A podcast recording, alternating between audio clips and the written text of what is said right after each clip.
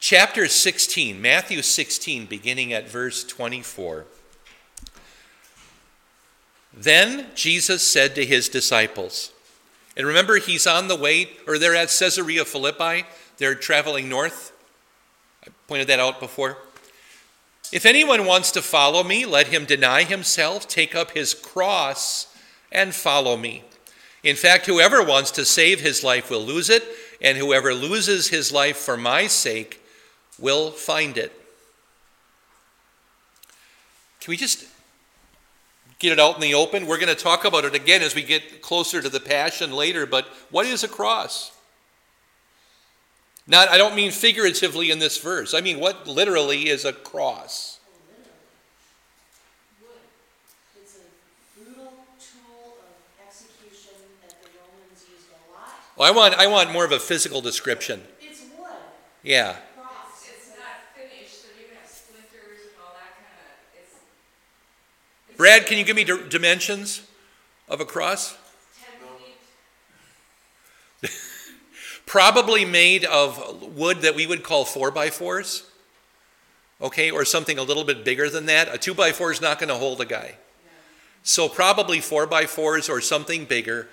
Um, and uh, uh, generally speaking, a very simple joint to attach the cross piece with, with, the, the, with the rest of the cross. Um, it might have been a mortise, although I've got a feeling that, that even that might have broken. Um, but uh, and and because wood decays, we don't have any examples that have you know come down to us in time. And the Romans were also constantly perfecting it. When I was at the seminary, I worked in the rare books room. You think that's a good place for me? Yes. You want me to go back?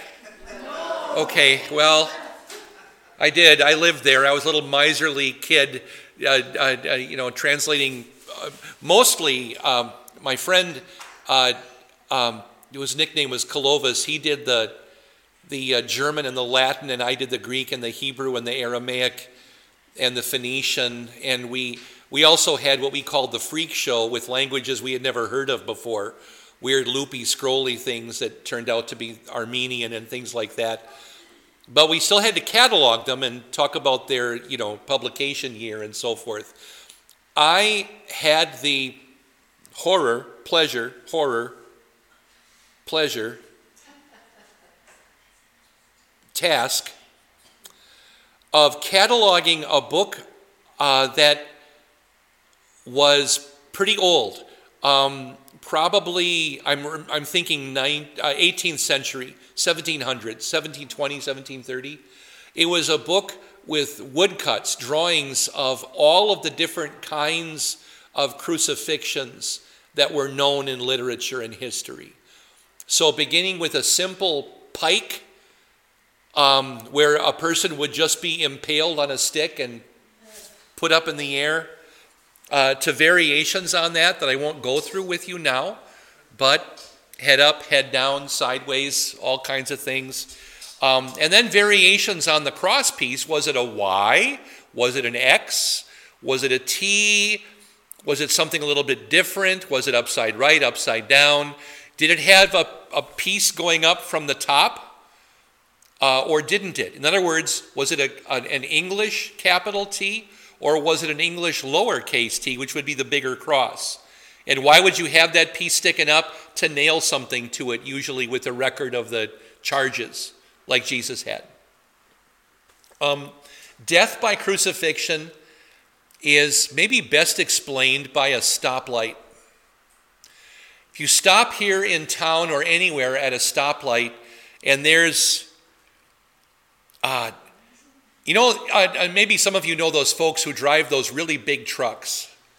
You know, a big, uh, uh, uh can hardly be called a pickup truck anymore because it's so massive. And when he peels out, leaving you far in the, in the dust, when he, when he goes, um, what comes out his tailpipe besides smoke? Especially in, no, especially in town. Water. A stream of water. That's coming from the engine because water is one of the byproducts of the internal combustion engine. That's why you're, you're, you were told back in your driver's ed days, if you had them, like I did, that you've got to take your car out on the highway at least once every other week and get up to highway speeds for a while. Otherwise, what happens? Your exhaust pipe will rust. The water has to get out of the car.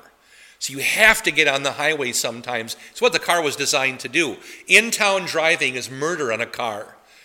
Um, especially when you get water combined with salt in the wintertime and it's just you're just begging for rust. Um, and the same thing is true of respiration.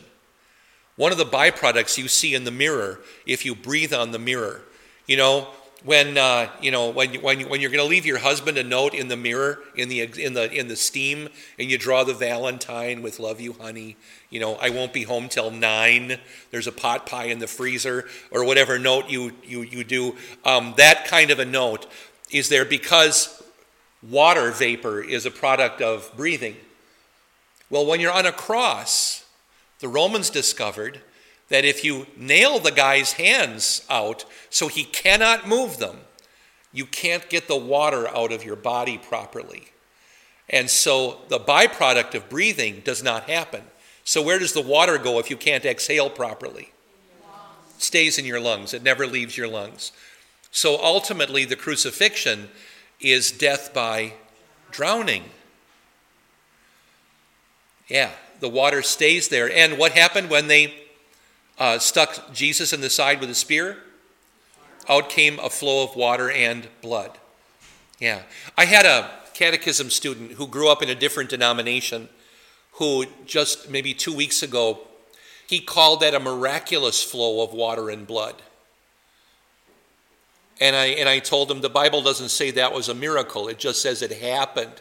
I think it was a physical flow of water and blood. We walked it through, and he looked at me like, Am I in the right church? Because he had been brought up to think that that was miraculous, because I think because that pastor probably never studied anatomy. You know, that's just what happens. Um, and there's no, if the Bible doesn't call it a miracle, should I call it a miracle? You know, there's that tightrope that you walk sometimes too, which incidentally, if I know I, I know I'm kind of going down a rabbit hole here, but I've, I know I know that some people complain that in the newest translations of the Bible we no longer capitalize the pronouns for God's name, like and He said the He isn't capitalized and things like that. Um, well, it's not always clear if that is God or not in a sentence. And it's convention in modern English not to capitalize pronouns at all. That's not a, a faith uh, wrenching or faith ending uh, grammatical decision. It's just the convention that we do. And incidentally, Hebrew and Greek didn't differentiate between capital and small letters when the Bible was written. That wouldn't have occurred to the authors of the scriptures. So it, it, it, doesn't have to bother us. I know that some people are bothered by it and, they, and they're troubled by it, but it, it, it even lends itself to in the Bible when you get the word spirit. Are you talking about that individual's soul or the Holy Spirit inside them? And in some passages, it's completely unclear. Which one do you do? Well, as a translator, you have to make a choice there, but usually the other one is in the footnote you know, depending on how you take the passage. Okay, um, so uh, across, just uh, uh, to, uh, to sum up, is yes, a wooden instrument of torture, a terrible thing, terrible death, um, taking many, many hours, sometimes days, for a person, an individual to die. Um, Jesus describes it here in more figurative terms as any burden that you carry. You're going to pick up this burden, which, if it goes far enough, may kill you. But what will, what will happen? Jesus will help us to carry our burdens. So Jesus says, in fact, whoever wants to save his life will lose it, and whoever loses his life for my sake will find it. Anything further there? He keeps going, actually, in the same point. After all, Will it benefit a person if he gains the whole world but forfeits his soul? how much wealth and riches if you were king of the world, uh, but you've lost your soul. It doesn't make any difference at all, does it? No. Or Jesus says, What can a person give in exchange for his soul? What's the actual answer to that question? It's a rhetorical question, but what's the answer? Nothing. Nothing. So, um, you answer the question posed by the Charlie Daniels band. When the devil went down to Georgia and he was looking for a soul to steal, right? Don't make me sing the whole song because he was in a bind and he was getting behind and yeah. So can can can a person actually sell their soul to the devil? No. You can't. Are you going to tell the story about the guitar player or something else, Beth? No, I just thought, not literally, but figuratively, when you reject Christ. Yeah, but I'm, I'm talking about literally. And there is a, a story. Not aware of Yeah, that's the guy. He's an actual guy. In the movie, where are, Oh Brother, Where Art Thou, which is about Homer's uh, Odyssey. But, uh, but in the movie, the guys are in the 1930s uh, or early 40s, and they meet a guy who is like the world's greatest guitar player who complains in the movie that he sold his soul to the devil and now he's this great guitar player. He's going to be a great guitar player. And that's a legend based on an actual person. That that, that actually happened. This guy, he, he didn't claim he had sold his soul to the devil, but people were suspicious of him because he was so fantastic. In the very earliest days of, of, of recording records, this guy made all these blues records, and he was amazing, and nobody can beat him. Yeah, um, he, he, he left Jimi Hendrix in the dust, um, and was just an amazing guy. But I didn't know I was going to talk about that, otherwise, I'd have his picture on the screen, or the actor's picture on the screen anyway. But no, a person can't give anything in exchange for his soul. It's your soul. You are judged according to your faith and not according to a deal you made with anybody. For the Son of Man will come in the glory of his Father together with his angels, and then he will repay everyone according to his actions. You see any angels in that picture? This is by Michelangelo. It's in the Sistine Chapel. Who do you see with Christ evidently taking part in the Last Judgment? Mary, mostly. And then people who are listening to the judgment. But that's, uh, that's Mary who is so coyly looking away um, in uh, Michelangelo's work there. It's always bothered me uh, that she's there. But Michelangelo was a good Catholic. And when did Michelangelo live? Same as Luther. Da Vinci, Michelangelo, Luther, Erasmus, they're all contemporaries. All those guys. Yeah. But the judgment will come. Do you see Christ's hair there? Modest haircut. What color is his hair? Is it blonde there? It should, it should look a little bit more, according to Michelangelo, more red. And that's supposed to be a laurel wreath, a victory wreath, in the high part of his hair there. Yeah. The odd thing about Michelangelo here is that he has the victory wreath, I believe, backwards, so that the model he was using wouldn't keep dropping it. But never mind, let's just go on. Amen, I tell you, last verse of the chapter. Some who are standing here will certainly not taste death until they see the Son of Man coming in his kingdom. Um, there are a couple ways to take that. Mainly, um, I think what we have here is the resurrection. So the guys uh, around Jesus, most of the apostles, would be witnesses to his resurrection along with others. Yeah. Anything on chapter 16? Let's move up the mountainside. Here's chapter 17 of Matthew's Gospel. Six days later, Jesus took with him Peter, James, and John, the brother of James, and led them up onto a high mountain by themselves. Most of the mountains in Israel would not be called high mountains. Um, there would be a couple. One high mountain we're told about in the Old Testament is the, the really towering mount on the other side of the Dead Sea where Moses is buried. You remember the name of that one? Nebo. Very good. Mount Nebo.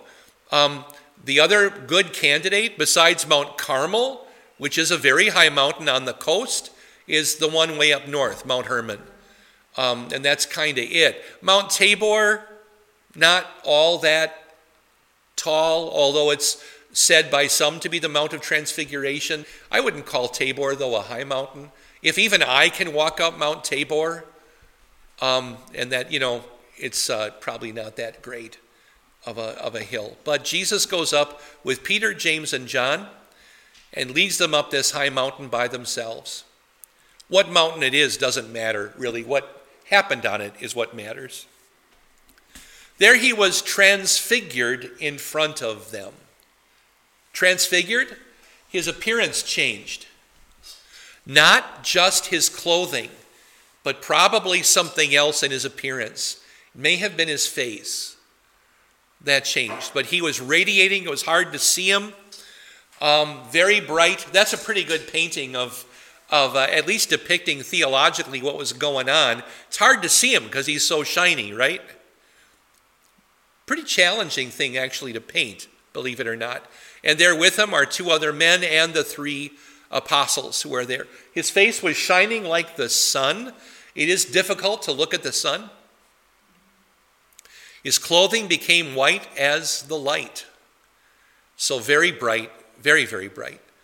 Um, if you've ever seen the moon, even in a crescent, where it's close to the sun from our perspective, and you aim a telescope at it, the, even the moon can be so bright that it's hard to distinguish anything on it. Um, very difficult. So Jesus is transfigured before them. His clothing became white as the light, flashing, another gospel says, like the white of lightning. A very, very bright light with internal light and hard to look at. What is that bright light? What do we call that? the glory of the Lord. Now, uh, I'm going to share some things with you from August Pieper about the glory of the Lord. And one is, I'm going to put it in quotation marks because, on the one hand, the glory of God in heaven is his glory. But when we talk about the glory of the Lord, I'm talking about a phenomenon that happens here on earth from time to time. And so I'm going to, if you don't mind, I'm just going to leave it in quotation marks in this slide to make, make it clear that I'm talking about that, about the manifestation of God on earth and not his actual glory in the throne room of heaven. It'll, I don't know what we'll see there. Um, there is a, a, a question Will we see God with our spiritual sight or with our physical sight, or will it be both? Um, I don't think it would be physical but not spiritual sight, but how will we see God in heaven? Um, that's a question for another day and a whole different set of passages. Um, uh, but we're just talking about how God showed himself, revealed himself here on earth. There are probably four most famous instances of the showing of the glory of the Lord. What's the, usually we call it the earliest one, where the glory of the Lord turns up, this brightness and God's voice? Beth? When he's on the mountain or when he leads them by a cloud, because I've heard Kavod Adonai. I, I think there's one before that, a smaller one. Oh, that's long after. We're coming to that one. You've, you've, you've correctly identified two of the four. The other one, I would just say, is the burning bush, is the first one, probably. Brad, did you have a different one? Well, that was the one. Yeah. the burning bush, and then the manifestation of God on Mount Sinai, and that becomes the pillar of cloud and the pillar of fire that follows them around for 40 or leads them around for 40 years. Then we have, um, I believe, the one at, at, in, the, in the Nativity story, where the glory of the Lord surrounds them and they become sore afraid. Um, and then this one at the Transfiguration. Um, there are others, but these are kind of the big four um, and the glory of the Lord. Um, and what do we see in the glory of the Lord? First of all, it is, um, in its own way, a complete image, or as complete as it can be for us, for mortals, with eyes that we want to hang on to and not have them burned out forever. You know, if the sun were suddenly to come and land on earth, for one thing, it's much more massive than the earth. It would squish us and so forth, but you'd, be, you'd, all, you'd all be blind and so forth. But it is a complete image of the true glory of God. What is that glory like? It's just hard to see. Second, it is the absolute and infinite transcendence of God over all creatures. Um, my whole life, I have been obsessed and delighted by birds. And there are a couple of birds I would love to see. I have seen uh, some of them once or twice. The, the massive uh, uh, uh, pileated woodpecker. It's the size of a crow, it's just enormous. It would break my bird feeder if it ever landed on my bird feeder. I pray that it doesn't, but it would be really cool. Um, and you know, it's that you know, if you've seen in an old movie, like a guy hold up his arm and a hawk lands on the arm, that woodpecker would be bigger than that hawk. It's just they're just enormous. Um, sometimes in New Ulm, we have the pleasure. Have you ever had this yourself? Where you're driving down Broadway, and there's a bald eagle racing you right next to the, you know, sometimes right with your window, and sometimes just above you going down, I'm always like, watch out for the poles. And, you know, you, you, the, the, the eagle's smarter than I am, but it's marvelous. And, um, but to see some of these birds, we are the only continent apart from South America where the hoopoe doesn't come. So that amazing orange and black zebra striped Indian chief headdress bird that was forbidden from the Jews from eating, the hoopoe, it it goes to um, Africa, Europe, Asia. Occasionally, it makes it all the way over to Australia. And because of its proximity to Africa, hoopoes show up in South America sometimes, but never North America. We don't get hoopoes, but it would be really cool. That splash of orange and, and uh, black and white and so forth. Um, but even those birds, spectacular as they are, they don't show the transcendence of their kind over creation. They're not radiant like that. But Christ shows this, or the glory of the Lord shows it.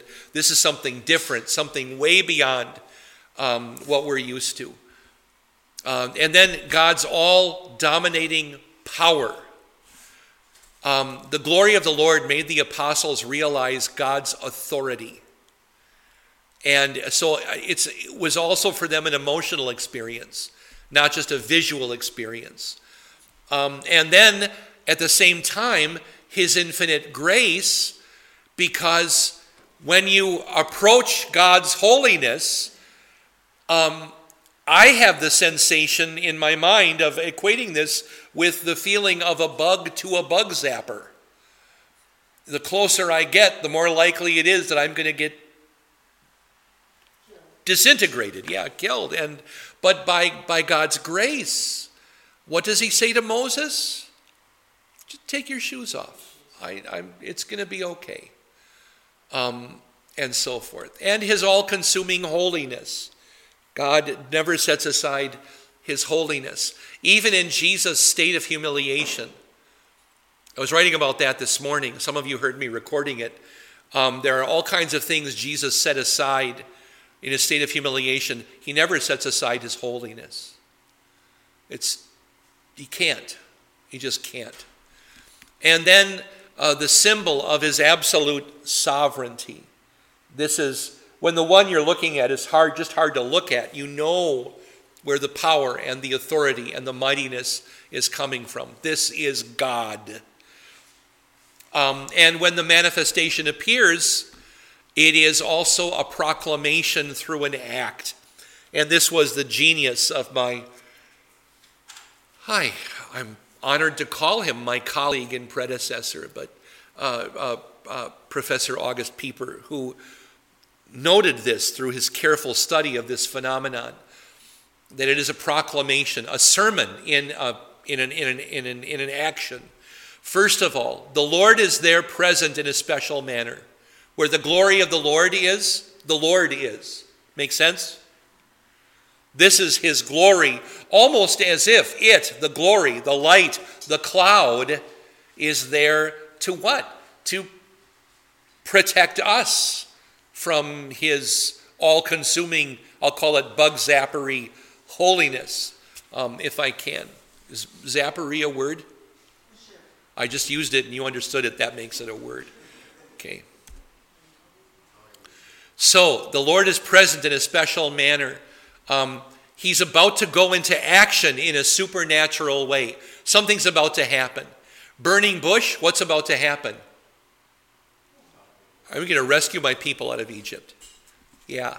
Um, pillar of cloud shows up, pillar of fire for the first time. I'm about to lead you through the Red Sea.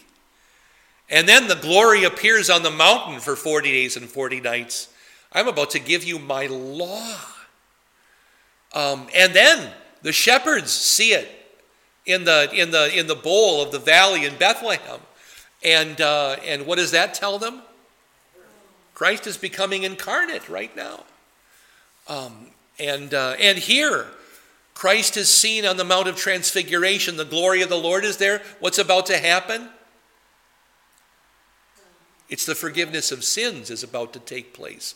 We're coming to that in point D, but let's get to point C first. Something, no, no, that, this is point C. Something that otherwise is not revealed, but is very momentous is taking place.